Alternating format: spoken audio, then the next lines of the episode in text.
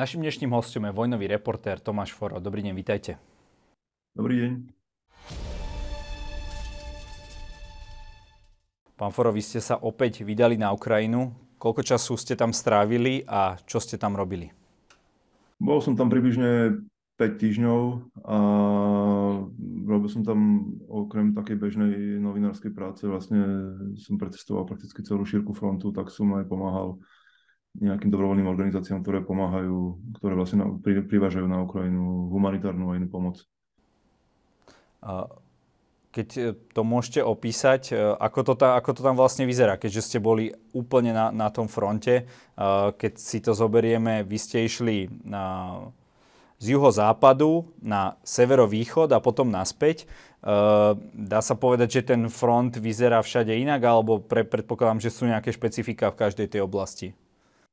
Je to, e, sú, sú, to, sú to isté špecifika na v južnej časti, na tzv. južnom sektore alebo južnom smere, čiže v okolí Hersonu, ktorý v tom čase ešte nebol, nebol dobitý, ešte sa len pripravovala tá veľká kontraofenzíva. Tam bolo, napriek tomu, že, že veľká časť toho územia bola stále pod kontrolou ruskej armády, bolo vidieť, že, že sú pod obrovským tlakom a vlastne tie úseky, ktoré som navštívil, tam bolo vidieť, že kde dnes sa e, ukrajinská armáda pokúšala vytvárať rôzne prielomy vo fronte a vlastne nedávala ruským vojakom dýchať v tom zmysle, že celý čas na nich tlačili, celý čas ich bombardovali a, a vyvíjali silné ofenzívne operácie. Naopak na, na východe krajiny, na Donbase, tak tam e, to vyzeralo oveľa horšie, najmä v okolí Bachmutu, čo je dnes zrejme najhoršie miesto na planete. E, to je mesto, pár kilometrov od neho sa, sa, sa prebiehajú tie najhoršie boje, zrejme od druhej svetovej vojny a tam jednak mesto je, je úplne zničené, je to neuveriteľne depresívne, neuveriteľne nebezpečné miesto a, a v jeho okolí sa e, vojaci naopak ukrajinskí, ktorým som sa rozprával, mali veľmi, veľmi pesimistické, pesimistické pocity a obávali sa toho, že, že Rusom sa to môže podariť zjať, čo sa ne, nestalo doteraz. Vlastne tá, takáto pozičná vojna s obrovskými stratami, tam, tam prebieha už asi dva alebo tri mesiace s veľmi podobným priebehom. Vždy jedna alebo druhá strana sa pohne o pár desiatok metrov a potom nastupuje e, nastupujú postily tej nepriateľa a vlastne opäť sa to vracia naopak. A to sú takéto vlny, v ktorých, v ktorých to vlastne prebieha. Ani Ukrajinci nie sú schopní zatlačiť ruskú armádu a ruská armáda už vôbec nie je schopná vlastne plniť svoje ciele, ktorý mal byť získanie mesta Bachmut už niekedy v lete, keď som tam bol v júni a v júli. Sú Ukrajinci dnes tí, ktorí majú väčšiu aktivitu? Sú Rusi práve tí, ktorým už dochádzajú či už ľudské a, a materiálne zdroje? Samozrejme, toto je cítiť veľmi silne e, s výnimkou takýchto malých ohnízk, kde ešte ruská armáda vykonáva ofenzívu, ktorou je, jedno z nich je Bachmut a okolie, ale ako celkový, ten celkový e, obraz z, z vojny je taký, že Ukrajinci, Ukrajinci sú tí, ktorí získali iniciatívu ktorí aj psychicky, aj, aj, aj vojensky naozaj získali prevahu, ktorí určujú vlastne uh, určujú nejakú, nejakú, nejaký uh, rytmus toho, oni sú tí, ktorí vyberajú útoky a Rusi sú tí, ktorí sa musia brániť, ktorí iba reagujú. To je veľmi, veľmi dôležitý tento moment, že, že Ukrajina vlastne prevzala iniciatívu a snaží sa celý čas tlačiť, nedať, nedať vlastne dýchať ruskej armáde, nedať jej príliš dlho oddychnúť si, aby, aby nabral nové síly, ale celý čas e, sa snažia vykonať nové prielomy a celý čas sa snažia vlastne útočiť na nových a nových miestach. Vy ste e, v rozhovore pre Radio FM spomínali takú dosť brutálnu taktiku Rusov, kedy oni vlastne na ten prielom majú využívať takých tých najmenej skúsených vojakov a e, spomínali ste niečo také ako prieskum bojom, že, že oni síce vedia, že tuto tých vojakov pošleme, a spôsobom, aký budú zabití, sa, ja, sa mi, oni vlastne dozvedia, že aká je na tej ukrajinskej strane obrana a tak ďalej. Môžete nám povedať, ako toto funguje?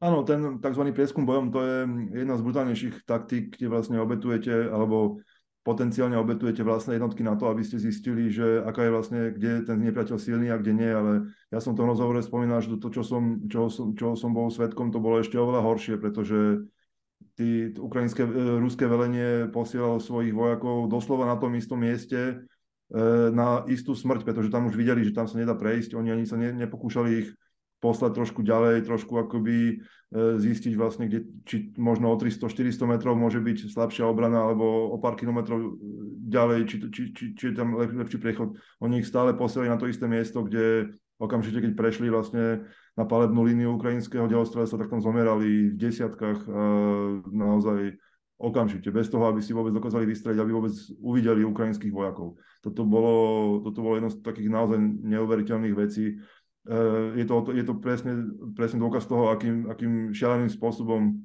ruské velenie mrhá životmi svojich vlastných ľudí. To už ani nehovorím o vraždení ukrajinských e, civilov a o zabíjaní ukrajinských vojakov, ale o svojich vlastných ľuďoch, ktorí sú, ktorých život pre nich nemá absolútne nejaký, nejakú hodnotu. Ako si máme predstaviť e, priamo tú frontovú líniu, myslím úplne z praktického zmyslu, lebo niekto hovorí, že táto e, vojna sa skôr podobá na tú prvú svetovú.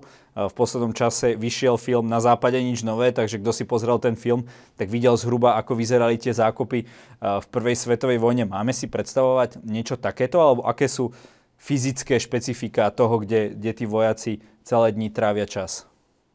Áno, aj som e, vyšli, myslel som, že videl som na sociálnych médiách také porovnania naozaj dobových fotografií z prvej svetovej vojny a práve z okolia Bachmutu, o ktorom sme sa rozprávali. A tam to vyzeralo naozaj podobne. Sú takéto miesta, ktoré sú naozaj takým spôsobom zničené, ako sme doteraz si vedeli predstaviť iba vo filmoch a čítali o tom v knihách. Ale e, hlavná časť frontovej línie vyzerá, e, nie až, tam nie, nie je takáto extrémna deštrukcia, je, samozrejme to veľmi záleží od eh, geografických daností daného regiónu. Inak to vyzerá na juhu krajiny, inak to vyzerá na severovýchode. Na juhu to sú také dosť veľké polia, eh, ako keď si predstavím niekde na, Sloven- na, na južnom Slovensku 500 eh, pole, na ktoré, ktoré je obklopené nejakými takými úzučkými hájikmi. Vlastne tie polia sú tým predelené, tak to isto to vyzerá na juhu s tým, že tam je tá, sú tie rozmery oveľa väčšie, že niekedy to má nie, naozaj niekoľko kilometrov a ešte sú tam um, také celá sieť melioračných kanálov, cez ktoré sa veľmi ťažko prechádza ťažkej technike. S týmto je veľký problém a najmä dnes, keď, keď už opadli listy na stromoch, tak keď sa to nejaká útočiaca strana snaží preraziť, tak vlastne musí prejsť cez tú, cez, cez tú veľkú rovinu e, hlinenú, ktorá cez ktorú sa veľmi ťažko chodí sú veľmi ľahkým vlastne e, e, cieľom e, bráňacej sa časti. To už je jedno, či ide o Rusov alebo Ukrajincov. Takže toto tu je, tu je naozaj veľmi ťažké e, robiť nejaké frontálne útoky, respektíve ak sa dejú, tak s obrovskými, obrovskými stratami. A vojaci, ktorí tam žijú priamo už na, na tej tzv. nultej línii, tak väčšinou práve žijú v tých, v tých hájkoch, ktoré som spomínal, majú vykopané jamy nie vždy sú to naozaj že zákopy, aké vidíme z prvej vojny, pretože tam nikto ani nemal čas, to sa dosť rýchlo hýbalo ich vybudovať, alebo to sa ani jednoducho nedalo, lebo boli tak blízko na dostrel, takže naozaj doslova sú, no žijú, treba to povedať tak, že žijú ako zvieratá, že naozaj si vykopú jamy lopatkami a čím hlbšiu si vykopú, tam tým, tým väčšia šanca prežiť. Tam naozaj stačí, že vám trčia nohy alebo nejaká časť tela a keď vás zasiahne najmä šrapnel alebo nejaká časť e, mín alebo bomb, tak e, vykrvácate skôr, často vykrvácate skôr, ako mám stihnú pomôcť, toho som bol tiež bohužiaľ svetkom. To je, tie, tie, tie úlomky lietajú naozaj na, na vzdialenosť niekoľkých kilometrov. Takže tie, tie podmienky, v akých tam žili, keď som tam bol, teda v oktobri a novembri, boli desivé, dnes si to už ani neviem predstaviť. Tie fotografie, ktoré sme videli e, napríklad z, e, z okolia Bachmutu, kde tí vojaci žijú naozaj popas v bahne, v ktorom musia spať, v ktorom musia bojovať, to je čosi, čosi nepredstaviteľné, ale takto to naozaj je. No a na severovýchode krajiny to je trochu inak, lebo tam je viacej zalesnených území, a, ale je tam zase o to chladnejšie. To som cítil aj okamžite, keď som vlastne prešiel z južného, z južného smeru tam na severovýchodný, že tam sa bolo oveľa, oveľa chladnejšie a to, bolo, to, to už bolo cítiť nielen v zákopoch, ale aj medzi bežnými civilmi, ktorí žijú úplne zničených domovoch, v mestách, v ktorých nie je nič, infraštruktúra, jedlo, je tam naozaj veľmi ťažký život a už tedy tam boli, boli teploty tesne nad nulou, husto pršalo.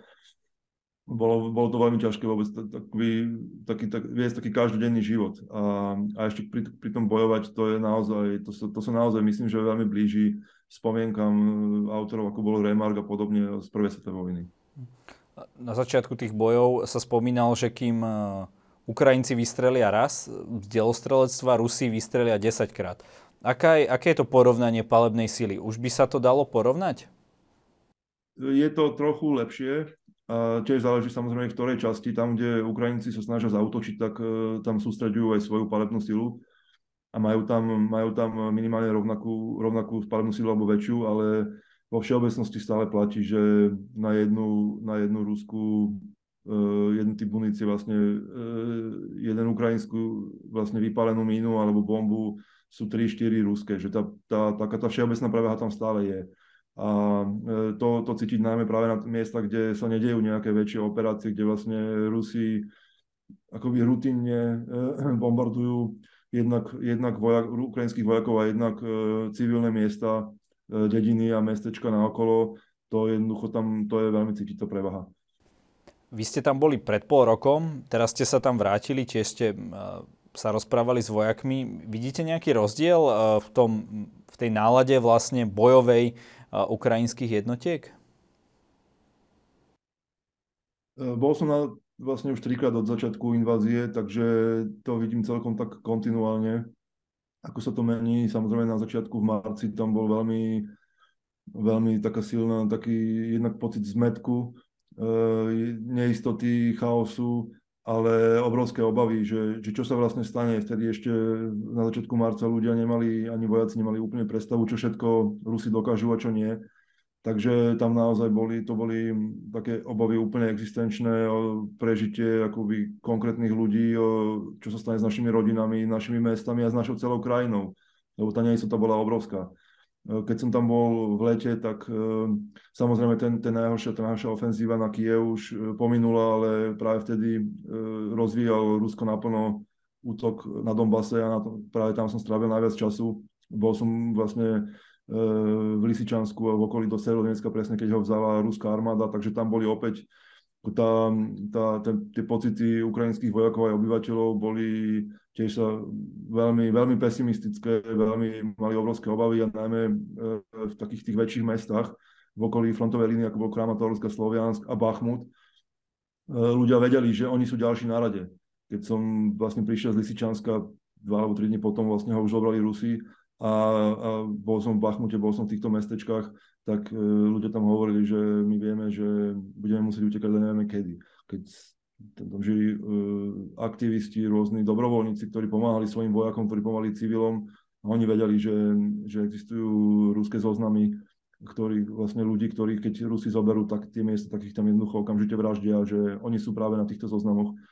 Takže to bolo naozaj veľmi depresívne, veľmi pesimistické nálady v tomto regióne e, panovali a, ale teraz, keď som tam bol teraz vlastne naposledy v oktobri a v novembri, tak toto, toto sa veľmi zmenilo aj, aj u bežných ľudí. A to napriek tomu, že už v tom čase sa začínala, začínala tá, tá ruská, tie ruské útoky na, na kritickú infraštruktúru, že už v tom čase dopadali desiatky rakiet na, po celej Ukrajine, už nielen na oblasť vlastne bojov, ale naozaj v Kieve, na západe krajiny, vo všetkých väčších mestách. A ľuďom, samozrejme ľudia sa báli a, a ľudia to brali tak, že sa ich, že keď, e, keď Rusko nedokáže zničiť ich armádu, tak sa snaží zničiť aspoň bežných ľudí, ale ešte viacej myslím, že to posilňovalo ich dôveru vo svoju vlastnú krajinu, vo svoju armádu, vo vládu a, a posilňovalo ich najmä vieru v tom, že oni vyhrajú. Že toto, keď už musí robiť Rusko, že to je, to je prejavom zbabelosti, že to je prejavom neschopnosti, že nič, na nič viac sa nezmôže iba zabíjať zabíjať, nevin, zabíjať nevinných ľudí. Takže e, jednak u vojakov a jednak u, u bežných ľudí bolo cítiť naozaj takú úplnú nezlomnosť a, a povedať tak, že aj, aj zmysel toho, že, že, že ich prípadná obeta, že ich strata života, že má nejaký vyšší zmysel, že, že tí vojaci nezomerajú len tak e, v nejakom vopred prehratom boji, ale že, že, že naozaj majú šancu vyhrať, či, či to ten konkrétny človek prežije alebo nie. Je to skutočne tak, ako ste hovorili, že uh v ukrajinskej armáde sú iba tí ľudia, ktorí chcú bojovať, teda nie je tam nikto, kto by uh, bojovať nechcel? Ukrajinská armáda je obrovský pojem. Ja ho, som hovoril skôr o tom, že som tam to ľudí, ktorí boli na, už naozaj na frontovej línii, ktorí by priamo sa zúčastňovali bojov, pretože to je iba isté percento členov armády. Vždy potrebujete obrovské logistické zázemie a, a celú tisíce, tisíce ľudí, ktorí nebojujú, ale ktorých práca je nesmierne dôležitá na to, aby tá armáda, aby tie bojové operácie mohli prebiehať. A medzi týmito ľuďmi, ktorí už naozaj bojovali, tak tam sú nestoto nikoho, kto by tam nebol dobrovoľne, kto by, kto by odmietal. Nestretol, no, stretol som, stretol som nejakých vojakov práve pri Bachmute, ktorí, ktorí odtiaľ odišli a ktorí hovorili, že, že to tam už nemohli vydržať a odišli. Ako, tam, tam myslím, že to je veľmi ťažké udržať, udržať ľudí na silu a tým skôr, že keď sa takáto porazenecká nálada alebo tento pocit že, že si tam úplne násilu, keď sa začne šíriť v celých jednotkách, tak e, to veriteľstvo vie, že to je, toto je, ešte toto je vopred prehratá, prehratý boj. Takže e, ľudí, ktorých som stretával, naozaj boli veľmi presvedčení o tom, že to, čo tam robia, má svoj zmysel. Spomína sa aj to, že Ukrajina teda e, mala problém s korupciou a že sa to časom ukáže aj v armáde, keď sa tam teda posielajú aj zbranie, aj finančné prostriedky a tak ďalej. Vy to už tiež začínate cítiť, že povedzme, niektoré veci sa tam strácajú, niekto sa na tom snaží zarobiť, možno z armády a tak ďalej, že už aj toto tam začína prekvitať? Hovoria o tom samotní vojaci, hovoria o tom dôstojníci. Je to taká, zrejme taká snehová gula, ktorú keď sa nepodarí ukrajinskej vláde a veleniu ukrajinskej armády zamedziť, rázne s tým skoncovať, tak e, to začne mať veľmi negatívny vplyv jednak na ich meno v zahraničí a jednak vnútropoliticky, že tu ten obrovský kapitál dôvery, ktorý majú od vojakov a od, od svojich občanov, že začína strácať, pretože s týmto problémom má Ukrajina obrovské skúsenosti a, a e, spôsob, aký o tom rozmýšľajú Ukrajinci je taký, že aj keď sa nám to nepáčilo, alebo sme to ticho mohli tolerovať, predtým, tak počas vojny takéto, takéto čosi sa nesmie diať. A aj je tu, stále je tu akoby istá, istá trpezlivosť, ale tie takéto znepokojivé signály, že takéto veci sa začínajú diať, som počúval naozaj z rôznych, z rôznych smerov. Takže nemyslím, že potrvá dlho, kým, kým s tým naozaj nebude potrebné niečo veľmi razne urobiť. O čom konkrétne sa bavíme? Mm, tiež nechcem tieto veci zatiaľ nejakým spôsobom zverejňovať alebo prispievať k takému chaosu. Myslím, že je dôležité, aby sa s tým vysporiadala Ukrajina sama, aby, aby tieto problémy začali riešiť oni sami. Aká je tam komunikácia medzi tým vedením krajiny, tým národom, prípadne tými vojakmi? Funguje to tak idylicky možno, ako je nám prezentované na sociálnych sieťach, alebo už aj tam sa, začínajú, eh, sa začína to trošičku zhoršovať? Myslím, že vzťah medzi vojenským velením a politickým vedením nie je úplne ideálny a sú informácie o nejakých incidentoch medzi, medzi samotným prezidentom Zelenským a, a generálom Zalužným.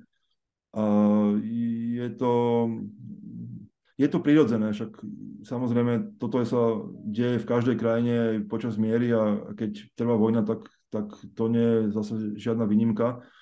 Eh, je to, nemyslím, že, že to má zatiaľ takú škálu, že by to zásadne ovplyvňovalo priebeh bojových operácií alebo funkčnosť administratívy. Pokiaľ ide o vzťah eh, medzi ľuďmi a velením alebo vládou, tak uh, sú, ako určite tam vidím asi najväčšiu dôveru, ako som, ako som zaznamenal, odkedy jazdím na Ukrajinu, voči, voči svojmu veleniu, voči, voči svojej vláde ale, ale ľudia, ktorí žijú v rôznych centrách, ako je Kiev, Lvov a vo väčších mestách, analytici, odborníci takisto si, si všímajú rôzne, rôzne problémy, aj tie, o ktorých sme sa rozprávali pred chvíľou a začínajú ich pomenovať čoraz hlasnejšie. Ja myslím, že to je správne, lebo na jednej strane tú súdržnosť národa treba udržať v takýchto kritických e, časoch, ale e, nehovoriť o tom a, a vlastne premlčať takéto, takéto problémy to celé iba zhoršuje, pretože aj, aj, aj ľudia, ktorí, ktorí, ktorí sú v ukrajinskej administratíve, sú takisto len ľudia a pokiaľ nemajú tú spätnú väzbu, necítia tlak, tak sa ako tá, tá moc, akú má dnes v ruke zelenského administratíva, je enormná a, a je o to dôležitejšie im sa im pozerať na ruky a to, to už nehovorím len o samotných, samotnej ukrajinskej spoločnosti, ale aj o západných krajinách, ktoré, ktoré obrovským spôsobom pomáhajú Ukrajine aj vojensky, aj, aj diplomaticky, aj ekonomicky. A pokiaľ, sa to má, pokiaľ to má pokračovať, tak musia tu byť nastavené veľmi striktné pravidlá a zamedziť, zamedziť rôznym, rôznym negatívnym javom, ktorým sa bavili. My sme videli uh, zábery ľudí, bežných ľudí, vítajúcich ruských vojakov na tých oslobodených územiach. Funguje to tam skutočne tak, alebo je to, je to len nejaká show pre médiá a na sociálne siete? Takéto zábery boli vidieť najmä vo východnej časti krajiny, v niektorých obciach, v niektorých e, regiónoch určite to nie je, nie je úplne bežné. E, tých ľudí, ja som sa o tomto rozprával aj so samotnými vojakmi a, a rozprával som sa o tom, musím priznať sa, aj, aj s prúskými separatistami, ktorí mi sami priznali, že oni dobre vedia, že, títo, že mnoho z týchto ľudí ich víta ako osloboditeľov a keď tam príde ukrajinská armáda, ju budú takisto vítať ako osloboditeľov že sú to ľudia, ktorí chcú byť za dobre, za dobre s tým, ktorý tam práve vládne a chcú mať z toho nejaký profit, chcú z toho čerpať nejaký, nejaký užitok pre seba. E, samozrejme, e, na východe krajiny je ten, ten, ten fenomén kolaborácie s Rusmi je oveľa väčší problém ako kdekoľvek inde. To vidieť ten rozdiel medzi napríklad Khersonom, kde ľudia, otvorene tisíce ľudí protestovali proti Rusom ešte, keď už bolo zabraté celé mesto, niekedy v marci a v apríli. Nebali sa dokonca ani keď Rusi začali strieľať im nad hlavy do samopalov, aby ich rozohnali. A medzi nejakým Lisičanskom, kde bolo vidieť e, potom, ako Rusi vlastne obsadili mesto, ako tam e, bežní, bežní nejakí seniori spolu s ruskými vojakmi stýčujú rúskú zástavu. Toto je, toto sa, to, tento problém jednoducho existuje a aj samotní vojaci ukrajinskými mi hovorili v niektorých regiónoch, že oni sa necítia bezpečne medzi svojimi vlastnými občanmi, že sú si vedomí toho, že mnohí, alebo mnohí, že časť z nich dokonca pomáha Rusom, že im poskytuje informácie, že na, že na, Rus, na ukrajinskú armádu pomáha navádzať ruské delostrelectvo, že oznamuje, kde sa nachádzajú.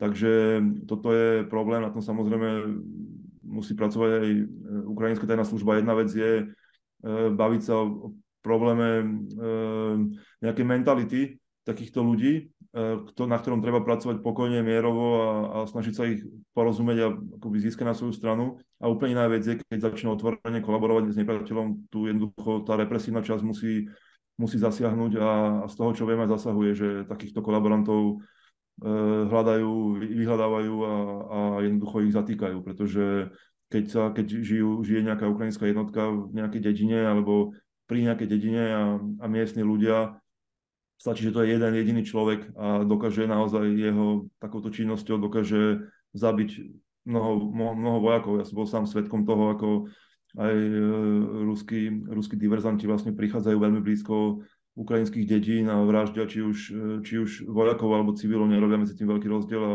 a vlastne ukrajinská armáda vysielala také jednotky rýchleho nasadenia, ktoré týchto ľudí vyhľadávali a likvidovali priamo na meste. Keď si zoberiete tú výbavu ruských a ukrajinských vojakov, najmä teda tých nových mobilizovaných ruských e, vojakov, tak je to taký veľký rozdiel, ako, ako nám možno prezentujú sociálne siete. My vždy vidíme tých Ukrajincov naozaj akože vybavených, pomaly vyzerajú jak americkí vojaci. A vidíme tých Rusov, e, proste, ktorí sú tam e, pomaly niektorí v botaskách a v kopačkách a, a, ne, a neviem v čom. Je to skutočne tak? ten, tá hlavná časť armády, teda pechota, teda vojaci, ktorí už naozaj, ako sme sa, ako sme sa rozprávali o tom, ako, ako oni žijú na, na frontovej línii, tak e, to je určite aj vybavenie ukrajinských vojakov je ďaleko od, od dokonalosti. Určite nevyzerajú tak, ako vidíme na fotografiách. To sa ani to sa v takom mieste nedá, lebo akokoľvek by ste mali skvelú uniformu a výstroj po niekoľkých dňoch života v zemi, doslova ktorú v nejakej diere, e, keď začne pršať alebo snežiť, tak sa cítite aj vyzeráte, vyzeráte strašne. E, problémy so zásobovaním, s novými uniformami, s, s obuvou a aj s výzbrojou majú, majú aj ukrajinské jednotky. Bol som toho sám svetkom neraz, ale, ale nič podobné, ako, ako, ako vidíme na rôznych záberoch zatknutých alebo teda e, ruských vojakov, ktorí sa dostali do zajatia. Samo, oni samo, sami predsa natáčajú množstvo videí aj zabitých ruských vojakov, ktorých som ja videl v týchto zákopoch to som nič podobné som v ukrajinskej armáde nevidel. Ja som tam videl ľudí v nociach, som to aj hovoril v nejakom, nejakom rozhovore, že dokonca v kroksoch, v takých gumových papučiach a naozaj vyzerali hrozne často v teplákoch a v rôznych takých pozbieraných šatách je známe, že, že ruským vojakom musia ich rodiny často naozaj úplne základnú výbavu kupovať, ako je uniforma alebo niečo, v čom môžu chodiť, obu a tak ďalej. Takže jedlo, Ehm, nehovoriac o ďalších úplne základných veciach. Takže toto je tu naozaj obrovský rozdiel, ale, takisto to nie je tak, že ukrajinský vojak bežný vyzerá ako nejaký terminátor. Toto sú skôr, takto skôr vyzerajú špeciálne jednotky, ktoré sú nasadzované na frontovú línu naozaj v konkrétnych bodoch, na konkrétne, kvôli konkrétnym operáciám a potom sa väčšinou stiahnu ľudia, ktorí tam žijú. Ku nim je aj veľmi ťažký prístup, pretože to nie je vždy len problém, že ukrajinskej armáde na nich nezáleží, ale sú to naozaj bojové pozície. My sami, keď sme išli s dobrovoľníkmi k niekoľkým, tak na nás odpalili, tak nás ničil auto. Jednoducho to bola otvorená cesta, na ktorej niekde v pár sto metrov odtiaľ vysel ruský dron a všetko, čo po nej prichádza, tak sa snažia zničiť. A dostať sa tam je veľmi ťažké, takže oni tam majú nejaké zásoby jedla, e, munície, zbraní, ale keď, sa, keď, majú, keď treba im vymeniť presne takéto veci, ako je uniforma a topánky, môže sa že tam naozaj sú niekoľko týždňov alebo dokonca mesiacov skoro izolovaní. Takže to vôbec nie je jednoduché ani v jednom, ani v druhom zmysle. Spomínalo sa aj to, ako tí ruskí vojaci a čo kradnú. Máte nejaké takéto informácie? Videli ste vlastne, že čo oni si chcú zobrať domov? Áno, to ja, ako zo, zo začiatku vojny, to sa teraz asi aj deje stále. E, sme videli, ako kradnú prhačky a, a televízory, laptopy. Je známy taký virálny virálne, virálna informácia, že, že vojaka ruského, ktoré zastrelili, zistili, že balistický plát, ten, ktorý ho má vlastne zachraňovať život, keď do neho niekto strieľa už priamo jeho vlastne kritickú zónu v tele, na tele, tak si ho vyhodil a dal si tam laptop, ktorý ukradol a samozrejme ten mu veľmi nepomohol, takže, takže zomrel. A, ale ja som tentokrát, keď som bol e, v oktobri a v novembri, Najmä, najmä vlastne my sme postupovali v oktobri spolu s ukrajinskými jednotkami, keď, ktorí tlačili tú ruskú armádu na, ju, na južnej časti smerom ku Chersonu. A, a tam sme nachádzali v zničených autách aj pri mŕtvych vojakoch v bunkroch naozaj absurdne neuveriteľné veci, čo iba svedčí o tom, aká musí byť civilizačná úroveň týchto ľudí v Rusku. Pamätám si, že sme nachádzali záclony, garny, že dvere kradli a okna a, a všelijaké takéto veci, parkety vytrhávali. To sú už veci, ktoré vás, akože nenapadlo by vás ukradnúť a potom si ich prevážať niekoľko tisíc kilometrov späť domov. Takže je to ako naozaj, videl som dokonca taký film a to už je, to už je podľa mňa naozaj takmer neuveriteľné, čo ukazoval jeden z, z obyvateľov presne takéto obce, ktorú, ktorú oslobodila ukrajinská armáda niekoľko kilometrov odo mňa ktorý ukazoval svoj dom, ktorý potom našiel, ako e, ruskí vojaci evidentne nerozumeli, čo to je splachovací záchod, lebo záchod vlastne zahádzali odpadkami a latrínu si urobili doslova v strede obyvačky, že vysekali dieru v podlahe a tam, tam chodívali vyko, vykonávať potrebu, že tí ľudia evidentne, že ani nepoznali účel splachovacieho záchoda. Takže to znie hrozne desivo, ale toto sú takéto situácie, takéto momenty som si tam všímal veľmi, veľmi, veľmi často. Bohužiaľ. No, ono je to trochu zvláštne, ale keď si zoberiete, že aj jeden slovenský politik, keď opúšťal svoj byt, vytrhal zárubne parkety a, a neviem čo všetko, kľúčky, tak uh, potom si povieme, že aj, aj u nás uh, to niekedy vie byť uh, zaujímavé. Uh, Dúfam, že Robert Fico vedel používať splachovací záchod. Povedali ste to vy. Vy ste boli účastní bojov aj s gruzínskou legiou. Tam ste natočili také veľmi zaujímavé video, ktoré vlastne bolo o tom, že minometmi a RPGčkami oni vlastne útočili na nejaké objekty, ktoré boli o dosť vzdialenejšie, ako by bolo bežné pri využívaní takýchto zbraní. Môžete nám trošku tú situáciu opísať? Ako sa vlastne novinár dostane ako keby do situácie takýchto naozaj priamých bojov, že vy ste, vy ste, oni tam teda niečo vystrelali, rýchlo ste naskakali do auta a išli ste preč, pretože možno za dve minúty už eh, by to bolo vybombené delostrelectvom. Eh, to, to, to, to zažívate bežne, takéto situácie? Je to o, skôr o, o dôvere. Jednak e, pre mňa je tiež nie vždy veľmi akoby tak psychicky úplne jednoduché ísť s kýmkoľvek, s akoukoľvek jednotkou, s takou mám možnosť, pretože keď, tých, keď toho veriteľa jeho ľudí dobre nepoznám, nemám voči nim dôveru, to sú, to sú momenty, keď som na nich úplne závislý, ja to miesto vôbec nepoznám, oni sú tam, oni tam pôsobia, takže ja robím v podstate, vykonávam to, čo mi oni povedia. A, a samozrejme a často v prvom rade musia mať nejakú dôveru oni vo mne. Ja som e, s touto jednotkou pracujem naozaj dlhé roky, ja som bol s nimi na frontovej línii naozaj v nespočetných miestach už od roku 2016 alebo 2017 ešte vo, v prvej fáze vojny pred inváziou na Donbase, takže v tomto zmysle sme ako keby, tam tá dôvera, dôvera existuje a, a e, takisto dúfam, že od ma tiež nezobrali na, na, nejaké, na nejakú operáciu, ktorá, je, ktorá má extrémne vysoké riziko zabitia, kde už naozaj hrozí nejaká bezprostredná konfrontácia s nepriateľskými jednotkami, boj zblízka a tak ďalej, pretože to sú, to sú už naozaj rozby úplne iného typu. Tam nepúšťajú na takýchto, do takýchto operácií ani, ani, ani bežných vojakov, špe, najmä špeciálne jednotky. A, takže, takže v podstate e, je to, je to naozaj o tej dôvere, keď sa stane niečo novinárovi, tak je za to zodpovedný v ten veriteľ. Takže on musí, on musí tiež poznať toho človeka. A ten, ten, ten útok, to bolo veľmi zaujímavé. Ja som si až potom, ako som si potom prečítal reakcie e, čitateľov na sociálnych sieťach, som si uvedomil, že ako máme skvelé našu krajinu bránenú, pretože sa zdá, že každý druhý človek je odborník na, na takéto tohto typu útoky. Takže, e, ale tak tá objektívna časť toho, čo ja uznávam, je, že mnoho ľudí nemohlo ani rozum, nerozumelo, nevedelo si to predstaviť, ako je to možné, pretože tieto, tento typ e, zbrania, čiže RPG, sú, nie sú stávané na, na, na útok aký, zo vzdialenosti, aký sme vykonali my, čo bolo 1,7 km. A ja som tomu tiež veľmi nerozumel, až kým mi vlastne vojaci pred útokom neukázali, ako sa oni na to dôkladne pripravujú, ako vlastne modifikujú tie nálože, tam sú experti na na, na muníciu, na, na vytváranie improvizovaných náloží a vlastne oni v podstate úplne prerobili vnútro tých, tej munície, aby zvýšili jej stabilitu, aby maximo, maximalizovali účinok na tohto typu ciele, pretože tieto, tieto zbranie sú najmä určené na ničenie, ničenie pancierových cieľov s pancierom a oni, im tu išlo o zničenie pechoty. Takže videl som, to, videl som vlastne celý ten proces a, a bolo to takisto potom veľmi zaujímavé vidieť, že ako to, čo oni nacvičovali niekoľko dní predtým, ako to behom dvoch minút vykonali bez akýkoľvek chyby.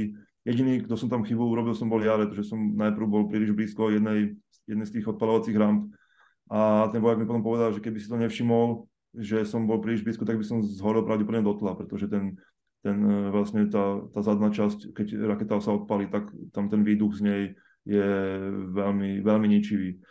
A naozaj trvalo to niekoľko minút a, a potom vlastne večer e, ich rozviedka potvrdila počet obetí a vlastne úspešnosť tej operácie. To som sa práve chcel spýtať, že ako aj tam nám to ľudia písali, že ako si vlastne môžete byť istí, uh, že tí vojaci na tej druhej strane boli zabití, keďže to bolo ďaleko a vy ste okamžite utekali preč. Spôsob, akým to zistili, nemôžem, nemôžem presne povedať, pretože ma o to požiadali, ale, ale e, teda ja samozrejme viem, ako to zistili a je, je absolútne, absolútne nepochybný a môžem povedať aspoň toľko, že sa naozaj, že, že to overenie toho pochádzalo priamo z, z ruskej strany, že to nebolo nejaké iba uh, nejakým radarom alebo niečím, ale že to naozaj mali to od samotných Rusov. Máte nejaké informácie, ako hovoríte, e, z tej ruskej strany, či už o ich morálke, či už e, proste o tom, čo sa deje na tej druhej strane toho frontu, prípadne viete si predstaviť, že vy ako novinár by ste sa mm, vydali aj, aj o tom reportovať? Momentálne si to neviem predstaviť. Ja by som, trošku by som chcel, ja som na to zvedavý, najmä práve preto, že som tam chodil dlhé roky, ale som si vedomý toho, že keby som to také niečo vykonal, že to do, naozaj takmer naisto jednosmerná cesta, že by ma tam čakala istá smrť a najmä s mojou, s mojou históriou mojej práce.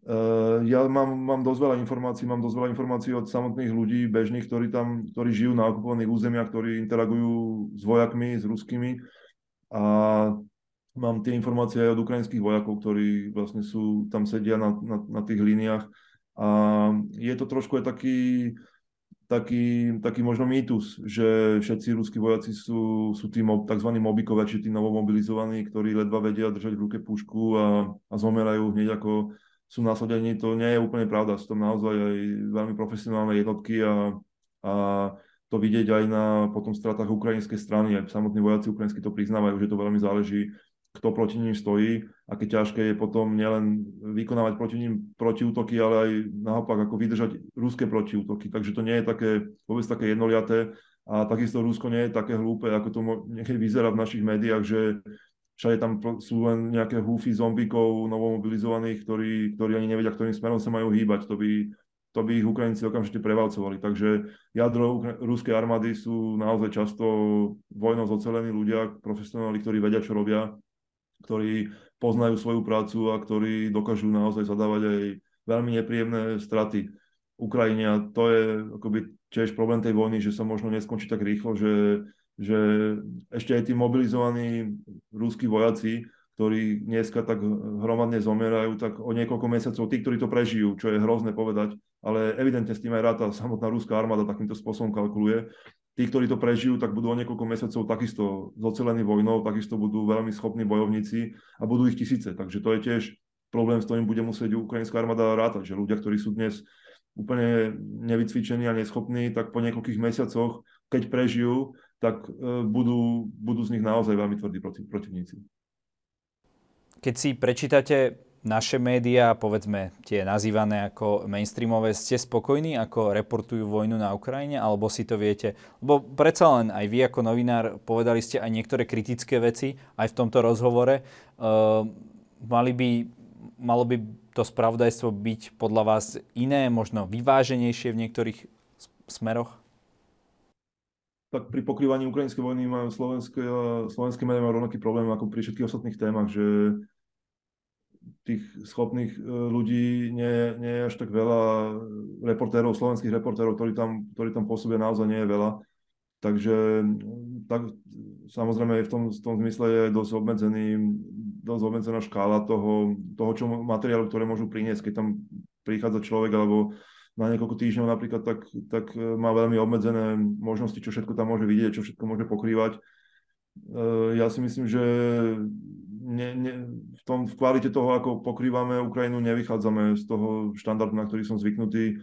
Mm, pokiaľ to samozrejme porovnám s inými krajinami, najmä s Polskom, ktorému sa venujem dlhodobo a kde poznám asi aj viac, novinárov ako na Slovensku, tak tých ľudí tam stretávam oveľa bežnejšie a, a ešte aj komentátori alebo analytici, ktorí žijú v Polsku, ktorí tam priamo nechodia, tak majú radov oveľa lepšie informácie a, alebo poviem to inak, že o týchto témach sa ani neviem, s kým sa môžem na Slovensku rozprávať a, a v Polsku.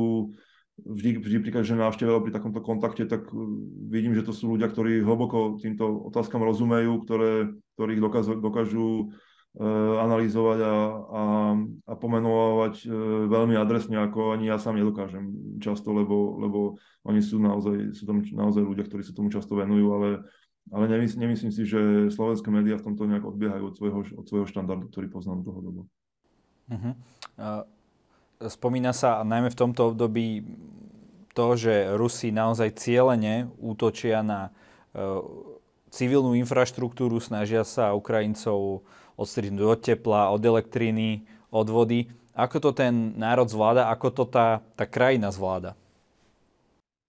No teraz sa to ešte ako tak dalo, ako to bude teraz, keď je čoraz väčšia zima, tak to, tú otázku si kladiem aj ja, že ako to bude vyzerať, či nás nečaká nejaká ďalšia utečenecká vlna, lebo ako, ja si viem predstaviť, že niekde na dedine, e, kde ľudia žili oveľa jednoduchšie už, už pred inváziou, tak si vedia nejak poradiť, majú drevo a, a prežijú aj bez elektriny, bez, bez pripojenia na internet a majú niečo, nejaké suroviny a tak ďalej, ale to skutočné peklo sa začne vo veľkomestách.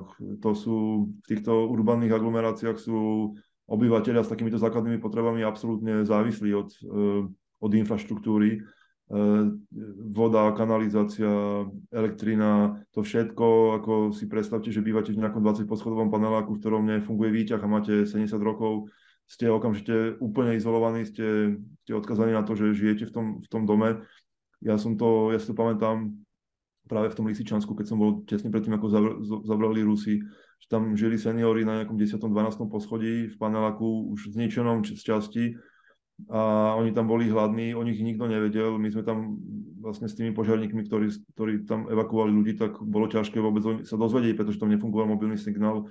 Taký človek hľaduje, taký človek chodí, už mu, musel ísť naozaj vykonávať potrebu do do chodby na tom desatom poschodí, pretože záchod mu nefunguje zísť dole, to sú naozaj že úplná strata dôstojnosti a úplná strata istoty, že, že už nie, že vás trafí nejaká nepriateľská bomba, ale že, že, pre, že, že, že jednoducho neprežijete z úplne prozaických existenčných dôvodov, ako je prívod, prísun e, jedla, vody, liekov a, a podobných vecí. Takže môže sa naozaj stať, ak, to, ak sa Rusom bude dariť udržiť tento, tento tlak vykonanie takýchto teroristických útokov, pretože to je naozaj, to je doslova teroristická taktika, ktorú poznáme zo šlabikárov e,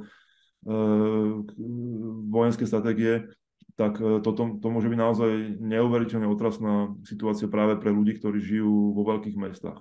Či to dajú naozaj, to je, to myslím, že nevedia ani momentálne ani sami, sami samotní Ukrajinci, pretože uh, oni sa samozrejme snažia okamžite takéto výpadky opravovať, nahradzať zničené komponenty ale pokiaľ dokáže Rusko vlastne vyvinúť ešte väčší tlak, tak sa naozaj môže stať nejak tak, tá, ten zlomový moment, keď jednoducho sa minú, minú náhradné diely, keď sa, keď sa minú možnosti, ako, ako, ako veci nahodiť e, naspäť. A keď si predstavíme, že, že by bol mesta ako Kiev alebo Charkov, miliónové metropoly alebo Lvov, že by boli niekoľko týždňov bez, bez takýchto, takýchto sietí, ako je elektrina, voda, tak to je, to je naozaj ťažko predstaviteľné. Vy ste spomínali, že sa venujete aj distribúcii humanitárnej pomoci. Povedzte nám, o čo ide a ako môže človek prispieť, pokiaľ ho to osloví. Momentálne som, keby sa angažujem v dvoch e, projektoch. Jeden, e, ktorý vykonáva dobrovoľný hasičský zbor mesta Prešov, ktorý je za, za, zameraný najmä na pomoc civilnému obyvateľstvu práve v miestach, ktoré som prechádzal, kde, kde, vidím, eh, kde vidím vlastne situáciu ľudí, čo je veľmi dôležité, pretože ešte v týchto regiónoch sa stáva, že ak tam, keď tam prichádza humanitárna pomoc, tak niekam sa, že sa jednoducho distribuje nerovnomerne. Samotní aktivisti nevždy vedia, kde je to najhoršie a niekedy to nevie ani administratíva. Tie mesta, tie mesta, dediny sú často odrezané od, od, e, od, od spojenia, alebo je tam veľmi zlé spojenie a nedokážu dobre komunikovať svoje potreby. Takže práve takéto miesto som, takéto komunity najviac ohrozené som vyhľadával a, a zisťoval, čo najviac potrebujú. A na toto je zamerané práve, ten, práve, práve táto pomoc. E, tam e, odkaz nájdete vlastne na, mojej, na, na, na Facebooku u mňa. A druhá časť e, takejto mojej snahy je zameraná na vojakov, pretože to je čosi, čo som si takisto uvedomil pri návštevách eh, tých mnohých jednotiek, kde stoja chalani, niekedy seniory, majú naozaj z celé všetkých vekových kategórií od 20 rokov až po 60 vojaci žijú v hrozných podmienkach, často, ako som spomínal, aj v veľmi zlom stave, majú, majú výstroj a presne takéto nesmrtiace pomôcky, ktoré im môžu po- pomôcť aspoň tú mizériu trošku zlepšiť. Čiže uniformy, teplé uniformy na zimu, obu a základné veci, ako sú spacáky, nič, čo nemá spojené s zbraniami, ale čo si, čo naozaj môže trošku zlepšiť, zlepšiť, zlepšiť tie kruté podmienky, v takých žijú vonku, tak e, to sa takisto snažíme vlastne s organizáciou Postbellum e, na toto upozorňovať a získavať e, finančné prostriedky aj, aj, pre, aj pre armádu. Odkazy na tieto zbierky samozrejme nájdete aj v popise tohto videa. Pán Foro, ako to podľa vás, keďže ste tam boli, videli ste to, ako, ako, to, dopo, ako to nie že dopadne, lebo to asi, uh, ako to bude prebiehať tie najbližšie mesiace tá vojna. Očakávate nejaké zmeny tej frontovej línie alebo nejaké iné úspešné ofenzívy? E, myslím, že Ukrajina sa bude snažiť tento tlak udržať, pretože vedia, že čas naozaj hrá proti ním, že každý, každý týždeň každý mesiac, keď nechávajú, keď vlastne neutočia na Rusov, keď vlastne nevyhývajú na nich tlak, tak naopak ten naozaj, naopak rúska armáda získala na to, aby, aby doplňala svoje zdroje, aby vycvičila ešte viacej vojakov, priviazla tam, priviazla viacej tankov, viacej zbraní a munície. Čiže tento získanie takéhoto momentu, v ktorom vy určujete tempo, je veľmi dôležité a takisto sa dá o ňom, o ňom prísť. Takže to, čo by, to, čo by mala robiť ruská, uh, ukrajinská armáda, je, je naďalej ho udržiavať. Teraz je to však veľmi, veľmi ťažké, veľmi náročné práve kvôli počasiu sú tam dažde takisto, ako je to podobné ako u nás. E, e, je veľmi ťažké pre ťažkú techniku sa, sa premiesňovať a vykonávať nejaké väčšie operácie, ale predpokladám, že keď e, zamrzne dostatočne pôda, čo, bude trvať, čo, musí, čo musí trvať niekoľko dní, tak že sa pokúsia opäť o nejaké možno trošku obmedzenejšie ofenzívy, ale že sa budú pokúšať celý čas vykonať, nájsť nejaké slabiny vo frontovej línii a vlastne vykonať prielom a opäť zabrať nejaké, nejaké územia. Ja myslím, že v takomto obmedzenom rozsahu bude, bude tá vojna pokračovať aj v zime, že tam jednoducho ani jedna zo strán nemá, nemá veľmi na výber. A určite obe strany ratajú s tým, že keď skončí zima, tak sa to celé opäť vypukne ešte, možno ešte s väčšou intenzitou ako doteraz, že tá, tá obmedzenosť, tie obmedzené možnosti, aké sú v zime, že sa jednoducho zmenia, že sa opäť, opäť budú diať také tie rozhodujúce bitky, v apríli, v máji, v júni. Neviem, neviem vôbec presne, ako ste hovorili, naozaj si netrúfam predpovedať, koľko to môže trvať. Sám som to už niekoľkrát povedal a vždy som sa mýlil, takže teraz sa už nechcem ani mýliť, pretože ja myslím, ja osobný, môj osobný názor je, že to nevie ani ukrajinské velenie a to nevie ani dokonca ani ruské velenie.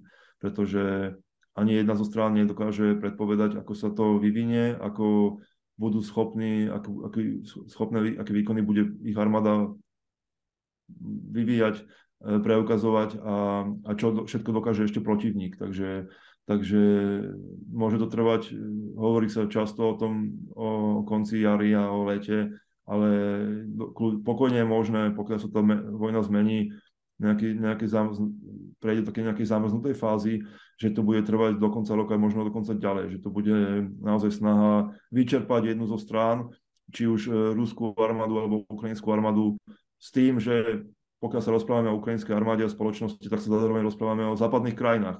Či to nielen o Ukrajine, pretože bez našich zbraní a našej pomoci by už dnes Ukrajina naozaj neprežila, že ich vlastné zásoby sú do veľkej miery vyčerpané.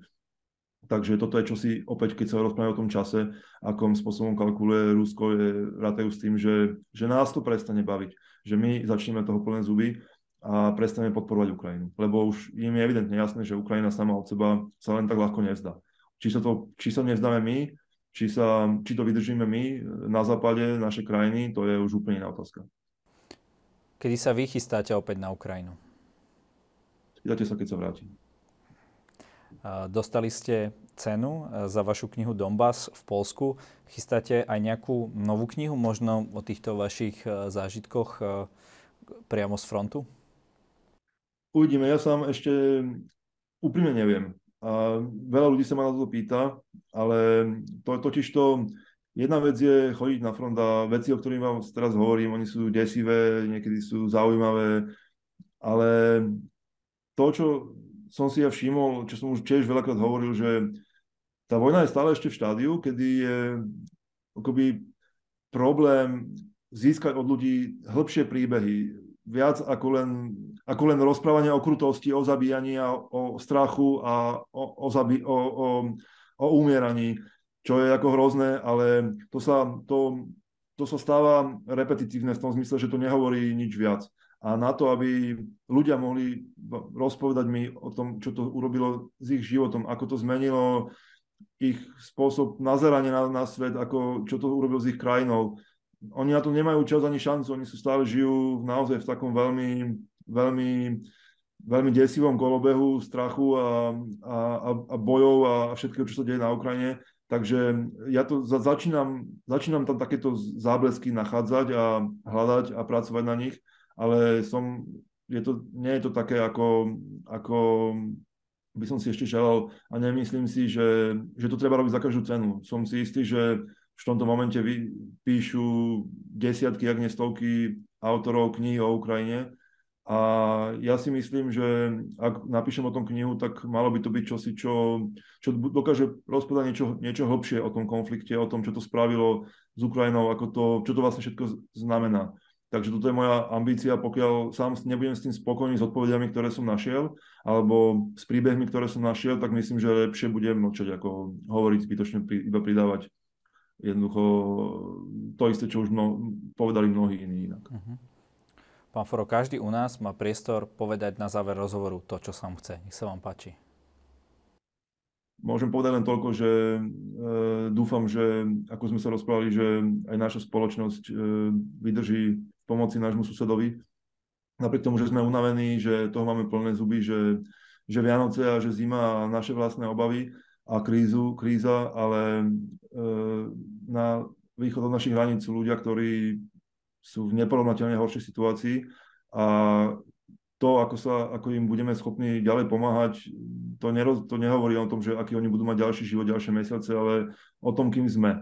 Lebo táto vojna takisto prebudila nás ako krajiny na západe, ktoré sme si ktoré sme mali už úplne iné problémy, ako je vojna. Dnes vidíme, že, svoju, že sme trošku na, na svoje hodnoty identitu zabudli. A Ukrajina nám to pripomína a práve teraz môžeme vlastne ukázať, že čím sme a ako má hodnotu to, to čomu veríme. Ďakujem veľmi pekne za rozhovor. Ďakujem aj všetko dobré.